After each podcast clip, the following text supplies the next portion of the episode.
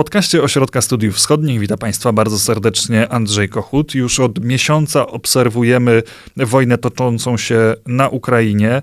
Obserwujemy też kolejne sankcje nakładane przez Zachód na Rosję. I wszyscy zastanawiamy się, jak długo wytrzyma rosyjska gospodarka. W tym pytaniu bardzo istotnym komponentem jest zachowanie się Chin wobec Rosji. Czy ten partner przyjdzie Moskwie z pomocą, czy też nie? O tym, a również o tym, jakie dylematy stoją dzisiaj przed chińskimi władzami, porozmawiam dzisiaj z Jakubem Jakubowskim. Witam cię bardzo serdecznie. Dzień dobry Państwu.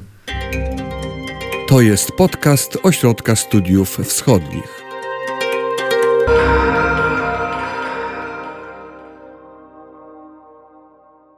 No to chyba musimy zacząć od samego początku. Rosja rzeczywiście ma w tej chwili poważne problemy gospodarcze ze względu na to, jakie sankcje spadły na nią ze strony Zachodu i patrzy, e, jeżeli chodzi o pomoc, w stronę Pekinu. Czy Pekin po pierwsze e, w ogóle ma możliwość udzielenia pomocy Rosji na taką skalę, by zniwelować skutki sankcji, które właśnie na Rosję spadły? Pytanie o możliwość powinno poprzedzić y, też pytanie o to, czy ta pomoc jest w tym momencie w ogóle potrzebna, bo jesteśmy w okresie, w którym kurz powoli opada. Sami Rosjanie trochę odzyskują rezon i próbują w jakiś sposób odpowiedzieć wręcz na europejskie sankcje. Y, no i y, podstawowe pytanie, które z tego się wyłania, to jest jaki system gospodarczy, takiej gospodarki wojennej w Rosji się wyłoni i na ile on długofalowo będzie mógł stać na nogach, tak powiedzmy. Natomiast wygląda na to, że w wymiarze y, finansowym y, czysto, jak na razie potrzeby takiej doraźnej pomocy nie widać. Rosja może dalej eksportować, tak jak dzisiaj rozmawiamy, wciąż może eksportować surowce energetyczne do Europy i do całego świata. E, ropę i gaz, ma stały dopływ walut. Oczywiście to nie załatwia wszystkich problemów rosyjskiej gospodarki, no ale pierwsze to uderzenie, które sprawiło, że wstrzymano obroty rublem, kiedy, kiedy jego kurs straszliwie spadł i no, wszyscy się mierzyli z pytaniem o niewypłacalność Rosji, jak na razie tego nie widzimy. No i tutaj dochodzimy do, y, do Chińczyków i tego, co oni mogliby w tym pierwszej fazie Rosjanom zaoferować i czego tak naprawdę no, jesteśmy już miesiąc w konflikcie, dotychczas nie zaoferowali. To znaczy nie widzieliśmy żadnych e, e, realnych, dużych e, działań na rzecz wsparcia gospodarczego e, Rosji. Chińczycy przyjęli postawę wyczekującą. I tylko tutaj mały wtręt. Y, jeśli mówimy o kwestiach dyplomatycznych, propagandowych, to tam to poparcie Chin jest widoczne. Chińczycy dzisiaj, mówiąc o Ukrainie, mówią o konflikcie sprowokowanym przez Stany Zjednoczone, które przyparły Rosję do muru. Yy, powtarzają wiele linii narracyjnych rosyjskiej propagandy i generalnie rzecz biorąc, mimo że yy, mówiąc do Europejczyków, yy, próbują siebie przedstawiać jako ta strona pokojowa i mediacyjna, no to realnie trzeba powiedzieć, że to wsparcie polityczno-dyplomatyczne dla Rosji istnieje i ma się dobrze ze strony Chińczyków. Natomiast wracając do kwestii gospodarczych. Po pierwsze, e, dużej skali wsparcie rubla i systemu finansowego rosyjskiego wiązałoby się przede wszystkim z potrzebą e, użycia dużych chińskich zasobów własnych czy to poprzez interwencje na rynku rubla, czy poprzez pożyczki dla Rosji dużej skali. Chińczycy mają ponad 3 biliony e, dolarów wartości własnych rezerw walutowych. No i jeżeli mieliby wypełniać tę dziurę, która została po sankcjach w Rosji, no to znaczącą część tych pieniędzy musieliby Rosji w jakiś sposób przekazać, podarować, pożyczyć, no na pewno nie podarować. E, po pierwsze, jest to kosztowne. E, nie ma pewności, czy jest to niezbędne, no a wiadomo, że wywołałoby bardzo duże koszty polityczne, ponieważ no, w tym momencie coś, co mogłoby realnie sytuację Rosji poprawić, czyli przywódca Chin albo szef Banku Centralnego Chin wychodzący i mówiący: Wspieramy rosyjską gospodarkę, nie damy upaść rublowi, będziemy dawać linie kredytowe, słapowe, cokolwiek, no to by było odczytane jednoznacznie przez świat E, w szczególności świat dzisiaj skonfliktowany z Rosją, że Chińczycy finansują rosyjską wojnę. A na to Amerykanie na pewno nie pozwolą, e, przynajmniej nie bez oporu. Na pewno Amerykanie takie działanie przedstawiliby no, tak, jakim ono rzeczywiście by było i na pewno Amerykanie przyszliby z tym na przykład do wahających się państw europejskich, wahających się co do swojej polityki wobec Chin i pokazali czarno na białym, że Rosjanie y, mają problemy, a Chińczycy rzucają im koło ratunkowe. Te wszystkie y, uwarunkowania sprawiają, że Chińczycy nie idą w tę stronę. Y, druga kwestia, poza czysto finansowo-walutową, y, to jest kwestia rozliczeń międzynarodowych. Y, kwestia yuana, tych chińskich systemów rozliczeniowych, one często są pokazywane jako ta alternatywa dla Rosji w rozliczeniach międzynarodowych itd., tak itd. Tak znaczy powiedzmy po pierwsze, to też nie jest jeszcze potrzebne. Sankcje na Rosję, wykluczenie ze SWIFT-u E, one nie tyczą się banków, które są najważniejsze z punktu widzenia handlu międzynarodowego. Rosja może go kontynuować, szczególnie eksportować węglowodory. Ze SWIFT-u i zachodnich walut w rozliczeniach z Rosją korzystają też Chińczycy. Jak na razie sankcje nie uderzają bezpośrednio w te transakcje. One się mogą po staremu toczyć. Można oczywiście rozważyć, co by było, gdyby Europa zdecydowała się na odcięcie swojego importu z Rosji i jeszcze odcięcie w taki sposób, żeby zaszkodzić właśnie w ogóle rosyjskim rozliczeniom. No bo to jest ważne rozróżnienie. Czy zakręcimy kurek z Rosji, czy zakręcimy kurek oraz obejmiemy sankcjami cały system obrotu energią w Rosji. Wtedy odcinając ją no, od możliwości rozliczeń z Chinami, z Indiami, z różnymi państwami. To jest jedna z wielkich, moim zdaniem, pytań, które Europa będzie musiała sobie postawić. No ale wtedy co się dzieje na Dalekim Wschodzie? Mm, e, odcięty dostęp do, e, od SWIFT, e, odcięty możliwe, że dostęp od rozliczeń w ogóle w dolarach czy w euro. I co się dzieje dalej? Istnieje system tak zwany CIPS. To jest chiński system budowany od 2015 roku, który ma być dokładnie alternatywą dla systemu SWIFT. To znaczy banki, które w tym uczestniczą, mają oddzielną linię komunikacji, gdzie mogą sobie nawzajem przesyłać te niezbędne informacje, niezbędne z punktu widzenia przelewów i rozliczać całość potem w juanie. Ten system istnieje, mm, chiński system juanowy, ale on jest w wersji beta, znaczy w wersji wstępnej bardzo. Powoli rozwijany. Chińczycy mają cel, gdzie w przyszłości mieć taki system, który mógłby globalnie obsłużyć jakby ich interesy gospodarcze. Ale jak na razie to jest dosyć rachityczna konstrukcja. Znaczy porównajmy dzienna wartość transakcji w tym chińskim systemie CIPS to jest około 50 miliardów dolarów. Dzienna wartość transakcji SWIFT to jest 5 bilionów dolarów. Tak? W SWIFT jest około 10 tysięcy uczestników, banków z całego świata i in, innych instytucji finansowych. W CIPS, tym chińskim, jest około 1200 z czego połowa chińskich banków. I y, jakby zmierzać... Krótko mówiąc, gdyby wykluczyć Rosję ze SWIFT-u, ale tak całościowo, to wtedy rzeczywiście istniałaby chińska alternatywa, ale dalece niewystarczająca.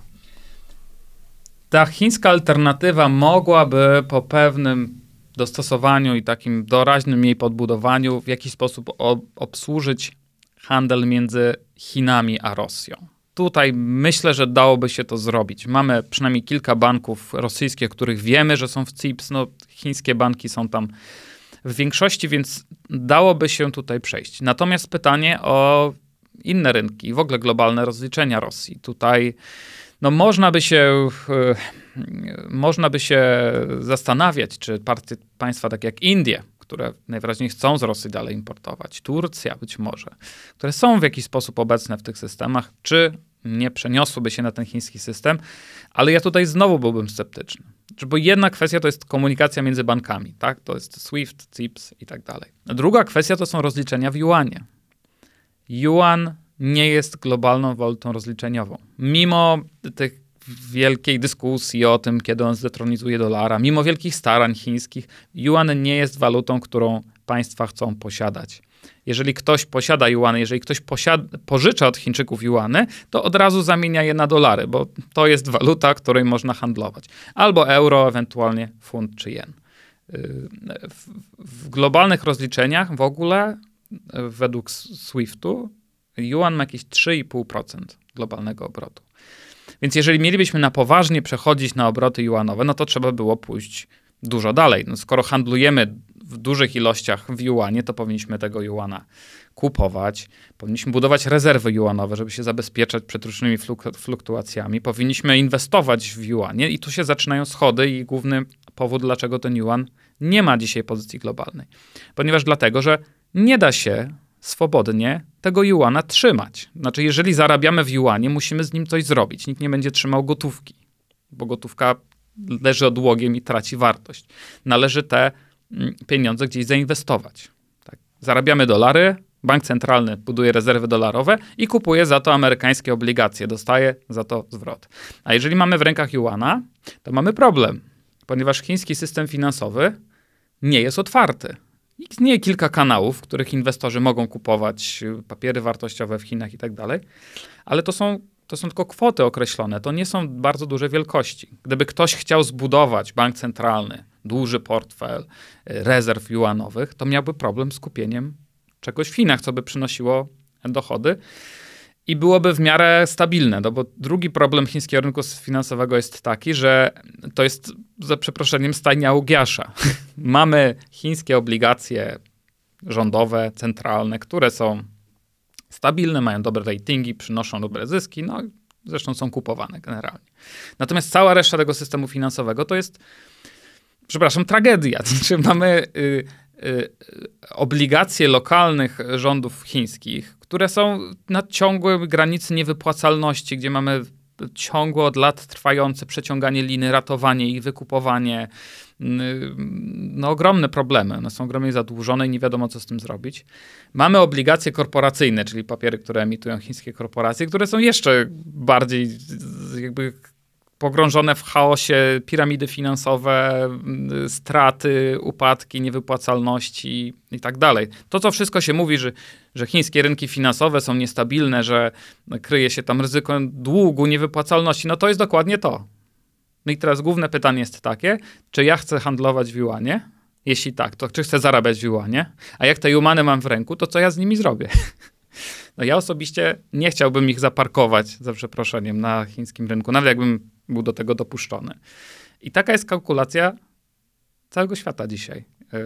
Rosjanie, którzy mają wszelkie i mieli wszelkie powody, żeby odchodzić od dolara, w ostatnich 10 latach odeszli od dolara w rozliczeniach z Chinami. W kierunku euro. W kierunku euro, które dzisiaj 47% rosyjskiego eksportu, rosyjskich dochodów na rynek chiński jest odbierana w euro. Dlaczego w euro?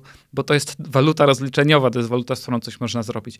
Więc nawet Rosjanie mający wszelkie powody, żeby przechodzić na rubla lub juana, zdecydowanie wybrali tutaj e, euro właśnie. No i y, to się, w tym się zamyka ta kwestia kwest rozliczeń i y, systemów y, walutowych. Zapewne na jakichś określonych, strategicznych gałęziach handlu, energia, czy to, to, co jest obu stronom potrzebne, można było przejść na ten chiński CIPS, być może na Yuana. Ale jeśli chodzi o kontakty z całą resztą świata, to tu się zaczynają wielkie schody. I to jest takie duże strukturalne ograniczenie jakby w wykorzystaniu przez Rosję tego chińskiego świata gospodarczo-finansowego, że on po prostu jest w wersji beta. Ale tu rozmawiamy jeszcze wciąż o pewnych rzeczach hipotetycznych, bo jak sam powiedziałeś, wciąż nie wiemy, czy taka pomoc Rosji byłaby w tym momencie absolutnie niezbędna, z drugiej strony mamy wątpliwość, czy ona mogłaby się okazać skuteczna. Porozmawiajmy o tym, co w tej chwili mogłoby być realną pomocą gospodarczą e, Chin dla Rosji, bo e, problemy Rosji nie dotyczą tylko kwestii e, walutowych czy finansowych. Te sankcje objęły również no, chociażby kwestie transferu technologii z Zachodu, do których Rosja nie ma dostępu i co będzie generować, jak rozumiem, bardzo duże trudności dla rosyjskiego przemysłu. I tu dochodzimy rzeczywiście do kluczowej wyrwy, którą e, zachodnie sankcje e, utworzyły w rosyjskiej gospodarce, w ciągłości produkcji, czyli wyrwy w rosyjskiej bazie przemysłowej. E, produkcja wewnątrz Rosji jest, była szalenie zależna od zachodnich technologii, komponentów. Nie mówimy tylko o częściach na przykład samochodów, mówimy tu o obrabiarkach mechanicznych, czy narzędziach do robienia narzędzi. One wszystkie dotychczas no, zdecydowana większość z nich jest produkowana w państwach zachodnich. Tak? Więc e, to jest, to jest ta, ta luka w bazie przemysłowej, to jest moim zdaniem e, problem pierwszej potrzeby, tak to nazwijmy, dla Rosji. I tu jest główne pytanie, moim zdaniem, e, czy Chińczycy będą tutaj wchodzić. Znaczy, ja nie mówię tutaj o kwestiach zagospodarowania rosyjskiego rynku, tak, czego, czy Chińczycy będą y, sprzedawać swoje samochody w Rosji, kiedy Renault się stamtąd wycofa. No, może będą, może nie będą. Rosjanie nie stali się w ostatnich miesiącach znacznie bogatsi. Są wbrew, znaczy wręcz przeciwnie, stają się coraz biedniejsi i teraz pytanie, czy to jest naprawdę świetny rynek do ekspansji y, dla konsumenckich różnych produktów z Chin. E, pewnie nie. Czy to jest moment, żeby zainwestować kilka miliardów dolarów w fabrykę samochodów czy elektroniki w Rosji? Pewnie nie, bo wygląda na to, że Rosjanie będą się skupiać na kupowaniu bardzo drogiego jedzenia e, dzisiaj. To, na, na, czym ja bym się skupił, to jest kwestia rosyjskiej bazy przemysłowej. Tego, czy Rosjanie będą mogli dalej produkować samochody, ciężarówki, mm, e, elektronikę, komputery. I tu wchodzimy w, w takie, taką szarą strefę towarów podwójnego zastosowania, czyli tych, które można wykorzystać do, do produkcji e, cywilnej i militarnej. Pytanie, czy Chińczycy tę lukę mogą i chcieliby wypełnić, znaczy pozostaje otwarte. Części zachodnich technologii, które z Rosji wyparowały czy wyparowują, Chińczycy nie są w stanie zastąpić, bo po prostu ich nie mają. Widzieliśmy wszyscy e, ten, ten, ten, ten komunikat rosyjski, że Chińczycy nie chcą sprzedawać części do samolotów cywilnych. Tak, czemu to się stało? Dlatego, że sami ich nie produkują. Chiński rodzimy samolot pasażerski produkowany przez Comac w 80% składa się z zachodnich komponentów. I kiedy Zachód mówi, nie wysyłamy sprzętu do cywilnego lotnictwa do Rosji, to Chińczycy nie mają jak tego zastąpić, po prostu nie mają takich technologii. I w wielu obszarach tej luki nie wypełnią, bo po prostu ich tam nie ma.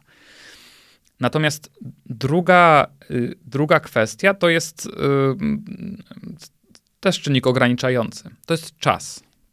Jeżeli Kamaz czy Automas, producenci ciężarówek i samochodów rosyjskich, do ciężarówek cywilnych i wojskowych ładowali mm, skrzynie biegów i silniki niemieckie, to przejście na pewnie gorszej jakości, ale dostępne silniki niemie- chińskie też zajmuje czas. No i ostatni czynnik, który również działa na niekorzyść, jeśli chodzi o wypełnianie tej wyrwy technologicznej, to są kwestie pozycji Zachodu. I y, przede wszystkim dzisiaj Stanów Zjednoczonych, a w przyszłości może Unii Europejskiej, to znaczy, czy my nie będziemy musieli uniemożliwić Chińczykom przerwanie tej rosyjskiej izolacji. No bo po co są te sankcje? Sankcje to... są po to, żeby Rosja nie miała możliwości prowadzenia wojny czy funkcjonowania jako gospodarka. To porozmawiajmy o tym, w jaki sposób Stany Zjednoczone, sojusznicy z Europy, w tym również Polska, mogliby nie pozwolić, by Chińczycy wy, wystosowali taką pomoc dla Rosji, która ratowałaby jej przemysł chociażby w różnych obszarach. Na, y, na czoło wysforowały się oczywiście Stany Zjednoczone, które już zaczęły to robić. E, mieliśmy sygnały z Departamentu Skarbu w Stanach Zjednoczonych e, o następującej treści. Jeżeli Chiny przełamią tę, to embargo technologiczne i zaczną eksportować towary objęte zachodnimi sankcjami, to te chińskie podmioty, firmy, które to robią, zostaną wpisane na czarną listę eksportową USA. I co to oznacza? Dla wielu chińskich firm oznacza to, że nie będą mogły produkować nie tylko na rynek rosyjski, ale na rynek własny. Przykład, którym Amerykanie się wprost posłużyli, wskazali palcem na firmę SMIC, czyli ten największy chiński producent procesorów. Procesory, wszyscy wiemy, globalny problem, strategiczny zasób. E, oczywiście również dla Chińczyków. SMIC to jest ten główny chiński producent. No i komunikat amerykański był następujący. W ramach sankcji Stany Zjednoczone, Japonia, Korea Południowa i Tajwan nałożyły restrykcje na eksport procesorów do Rosji. Jeżeli SMIC, ta chińska firma, wypełni tę lukę, to zostanie wpisana na czarną listę eksportową. Co to znaczy dla SMIC? Przestaje produkować bo bardzo duża część designu procesorów oraz software do robienia tego jest amerykański. I to jest ta sama firma, która była na granicy bycia, za przeproszeniem, odstrzeloną przed Amerykanów w czasie, kiedy polowali na Huawei'a. To był ten moment, y, y, w którym y, Amerykanie te dokładnie sankcje zastosowali wobec Huawei'a i powiedzieli, każda chińska firma, która Huawei'owi dostarcza, będzie tu odcinana. To był swoją drogą moment blamażu wielkiego dla Chińczyków, bo żeby Huawei'owi wówczas sprzedawać, trzeba było zgłosić się do Departamentu Skarbu o pozwolenie. I SMIC zgłosiło się do Waszyngtonu, czy oni by łaskawie nie zgodzili się na to, żeby z jednej chińskiej fabryki do drugiej chińskiej fabryki przechodziły wtedy procesory. Amerykanie się nie zgodzili. Swoją drogą i tak, tak jest finał sytuacji, ale Chińczycy mają bardzo wyraźny przykład sprzed kilku lat, że tego typu sankcje technologiczne działają i były w stanie w zasadzie zabić no, potężną y, część biznesu najważniejszej chińskiej spółki technologicznej, jaką nadal pewnie jest Huawei, ale kilka lat temu był no, jak gdzieś niepowstrzymany. Dzisiaj nie widzimy flagowców Huawei'a w naszych salonach, bo nie mają dostępu do amerykańskiego softu i nie mają dostępu do amerykańskich procesorów. I to jest właśnie coś, co już zaczęli wykorzystywać Amerykanie i będą jeszcze bardziej wykorzystywać, żeby uniemożliwić Chińczykom, mm, no właśnie, wypełnianie tej luki technologicznej w Rosji. Y, zachęcili do tego już e, państwa zachodniego Pacyfiku. E, w, i zachęcają do tego jeszcze bardziej. A pytanie dzisiaj chyba najważniejsze jest e, o to, jak do tego odniesie się Unia Europejska. Bo Unia Europejska, Europa jest bardzo ważnym miejscem w tej konfrontacji pomiędzy Stanami Zjednoczonymi z jednej strony, a Chinami z drugiej strony. Obydwie strony tego zimnowojennego już niemalże sporu chciałyby mieć Europę po swojej stronie, tymczasem Europa stara się balansować. Znaczy, Europa stara się balansować, chociaż trzeba oddać e, cesarzowi co cesarskie, że ostatnie 2-3 lata to jest ewidentnie utwardzenie polityki wobec e, Chin europejskiej polityki wobec Chin. To nie jest oczywiście proces taki jak w Stanach, spektakularny, po prostu wielki, ponadpartyjny konsensus, nie pytanie czy, tylko jak i tak dalej. To w Europie przebiega dużo bardziej miękko, powoli. To tempo też zresztą może się okazać za małe, ale kierunek jest jednoznaczny. Znaczy, y, Chiny były postrzegane jako konkurent technologiczno-gospodarczy, co już znaczy dużo, a zaczynają być postrzegane jako konkurent systemowy również i polityczny. Przełożenie tego na realną politykę, na instrumenty y, właśnie takiego odstrzeliwania, przecinania więzów na przykład między Chinami a Rosją, no to jest niestety nie to samo. Te, te, te, te debaty, wypowiedzi polityków, stanowiska Unii Europejskiej jako takiej instytucji muszą być przekute na realne instrumenty, których formowanie się też zaczęło. To nie jest tak, że ich nie ma, ale ono trwa, jest oparte na deliberacji, na konsensusie wielu państw. No taki jest charakter Unii Europejskiej, tak żeby nie wieszać psów na niej. Tak właśnie działamy, że musi być konsensus, tak? Yy, aczkolwiek w tym konkretnym przypadku, przecinania więzów między Chinami a Rosją, tutaj sprawa jest jeszcze e, trudniejsza, yy, bo no bo właśnie Euro, Europa, Unia Europejska mierzy się z Rosją, Wszyscy już widzą to rosyjskie zagrożenie. Ci, którzy jeszcze dwa miesiące temu zbywali państwo Europy Środkowej, mówiąc, że to są nasze fanaberie, no dzisiaj nie mają wyjścia, tylko przyjąć naszą narrację. Natomiast nie ma jeszcze pewności, jak to się przełoży dokładnie na kwestie chińskie. Bo pewna no, świadomość tego, że Chiny są blisko z Rosją, istnieje w Unii Europejskiej. Y, Borel, na y, monachijskiej konferencji bezpieczeństwa powiedział, że ten, ta głośna deklaracja z 4 lutego między Xi Jinpingiem a Putinem, że ona była manifestem rewizjonistów, manifestem zniszczenia ładu i tak dalej, i tak dalej. to jest pewne no, wyraźne retoryczne przesunięcie i pokazanie jakby co nas czeka, że w Unii Europejskiej też jest wiele osób, które umie połączyć kropki, że Chiny być może próbują y, udawać, że Rosji nie popierają, ale realnie y, Mają ten sam cel. mają ten sam cel. Zmienić obowiązujący na świecie ład i miejsce Stanów Zjednoczonych w tym ładzie. Dokładnie. I, I raz jeszcze, jak przekuć tę konstatację na realne instrumenty polityczne? W jaki sposób uniemożliwić Chinom wypełnienie tej luki w rosyjskiej bazie przemysłowej?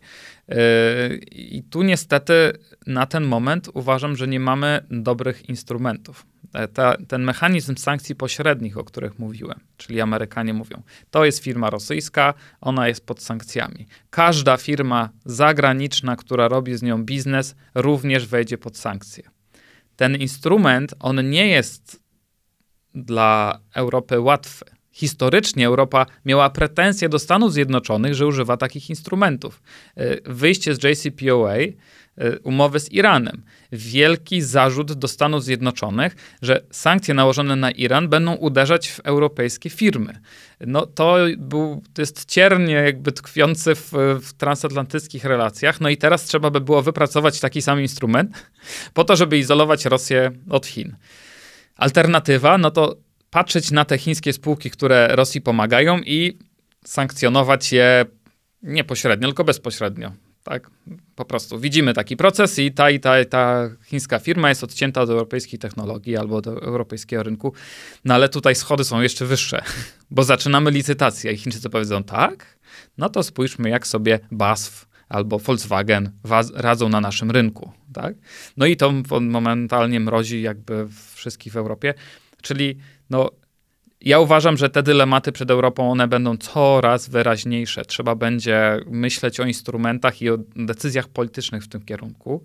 Mm, dzisiaj to się tyczy e, raz jeszcze izolowania Rosji pełnego, uniemożliwienia Chinom, żeby nie dzisiaj, ale kiedy Rosja naprawdę będzie tego potrzebować, żeby wspomóc ją technologicznie i tak dalej. Dziś to się tyczy tego pytania, no ale na przyszłość to się będzie tyczyć wielu innych ważnych pytań. Na przykład, jak Europa zareaguje na analogiczną do rosyjskiej eskalację chińską na zachodnim Pacyfiku, bo, bo to o tym wszyscy mówią dzisiaj globalnie, że to się może wydarzyć i czy będziemy gotowi e, na to, żeby zareagować tak ostro jak wobec Rosji też czy będziemy gotowi odpowiedzieć e, tą samą monetą zachodniemu Pacyfikowi, który e, dzisiaj nam pomaga. E, I, i to, się, to się moim zdaniem stanie jednym z najważniejszych wyzwań dla Europy jako takiej, również dla relacji transatlantyckich. Teraz jak rozmawiamy, o ile dobrze kojarzę, Biden jest właśnie w Brukseli. Biden jest w Brukseli, jutro będzie u nas w Polsce. W Polsce, no i jednym z głównych tematów, jakie Biden miał do Brukseli przywieźć, to jest właśnie dokładnie to. Z jednej strony, w jaki sposób skoordynować sankcje wobec Rosji, żeby realnie ją osłabić, czyli uniemożliwić jej między innymi przechylenie się na Chiny, ale sądzę, że w tym wszystkim zawiera się i ten główny strategiczny cel Stanów Zjednoczonych, to znaczy jak domknąć tę koalicję y, demokratycznych państw, o której Biden mówi od początku swojej administracji, a która dzisiaj zaczyna działać. Jak domknąć ją i trwale spiąć ten zachodnio-pacyficzny teatr z tym europejskim teatrem? Jak w jaki sposób wykorzystać tę ten, ten agresję rosyjską do tego, żeby finalnie przekonać sojuszników, w tym w Europie, że mamy do czynienia z pewnym globalnym konfliktem, gdzie w środku mamy Rosję i Chiny, a na zewnątrz mamy bardzo szeroką koalicję państw, które nie są zainteresowane demontażem obecnego ładu. Jak przekuć to wszystko na realne instrumenty, jak się zgrać, jak przetestować? Na przykładzie Rosji jak to działa. E, swoją drogą w to też są zaangażowane państwa zachodniego Pacyfiku. Oprócz Bidena dzisiaj w, e, w Brukseli jest również premier Kishida z Japonii. Japonii, która uważam, że całkowicie rozumie tę dynamikę. Japonii, która sama, nieproszona przez Amerykanów, nałożyła ostre sankcje na Rosję, powiedziała, że agresja na Ukrainę jest podważeniem ładu, który się odbije na zachodnim Pacyfiku. Wszystkie skojarzenia z Tajwanem czy z japońskimi wyspami, tam rewizjonizmem chińskim od razu zostały położone na stole. I to jest Japonia, która dzisiaj inwestuje w Europę. Przecież wojnę, która jest na drugim końcu świata dla nich i nie ma bezpośredniego przełożenia na nich, a jednak inwestuje, wysyła yy, sprzęt wojskowy, nieśmiercionośny, ale wysyła do Ukrainy. Yy, przyjeżdża do Europy, włącza się w sankcje i tak dalej, i tak dalej. Sądzę jako długofalową inwestycję w to, że kiedy przyjdzie co do czego, zachodni Pacyfik będzie yy, od Europy yy, oczekiwał yy, zwrotu tego długu. Można powiedzieć, że to, co obserwujemy dzisiaj wokół Ukrainy, to jest swego rodzaju preludium w tej zimnej wojnie Zachodu z Chinami. Z jednej strony w tym sensie, że ono jakby organizuje obydwie strony konfliktu, bo zmusza niejako Europę do przesunięcia się w kierunku Stanów Zjednoczonych, czy włącza zachodni Pacyfik w sprawy europejskie, po to, żeby w przyszłości to Europa i Stany Zjednoczone reagowały na to, co się wydarzy w tamtym regionie, ale z drugiej strony również pod kątem pewnego testowania narzędzi, które w tej wojnie, niekoniecznie przecież wojnie gorącej, być może właśnie wojnie gospodarczej, zostaną użyte. Y, ta świadomość y, testu, ona moim zdaniem jest ewidentna na zachodnim Pacyfiku również przynajmniej części elit e, w Stanach Zjednoczonych, ludzi, którzy się zajmują Chinami. E, z wielu powodów. Znaczy, te dwa teatry są ze sobą połączone. E, to jest już moim zdaniem ewidentne. Fakt, że Australia wysyła broń na, do Ukrainy. To jest coś tak egzotycznego, co nabiera sensu dopiero, kiedy połączymy sobie to wszystko w taki duży obrazek. To, że Singapur, Tajwan, Korea Południowa, Japonia, o której mówiłem, też dołączają do sankcji. To, y, to jest moim zdaniem klucz do zrozumienia tego, ale te procesy się jeszcze nie dokonały. Znaczy, to się to się powoli krystalizuje i od decyzji podejmowanych dzisiaj przez poszczególnych aktorów, czy Chiny zdecydują się jednak domknąć sojusz z Rosją, mimo kar, kosztów nakładanych przez Zachód, wesprzeć ją realnie. To jest jeden z wielkich dylematów. Czy Unia Europejska zdecyduje się na to, żeby otwartą przyłbicą wystąpić przeciwko Chinom, tak żeby Rosja nie została wzmocniona, ale również po to, żeby pokazać, że chińskie rewizjonistyczne dążenia spotkają się również z bardzo ostrą e, reakcją. Te wszystkie dylematy stoją teraz pomiędzy y, graczami i to, to, to, jest bardzo płynne, ale moim zdaniem rysuje się y, dokładnie w ten sposób.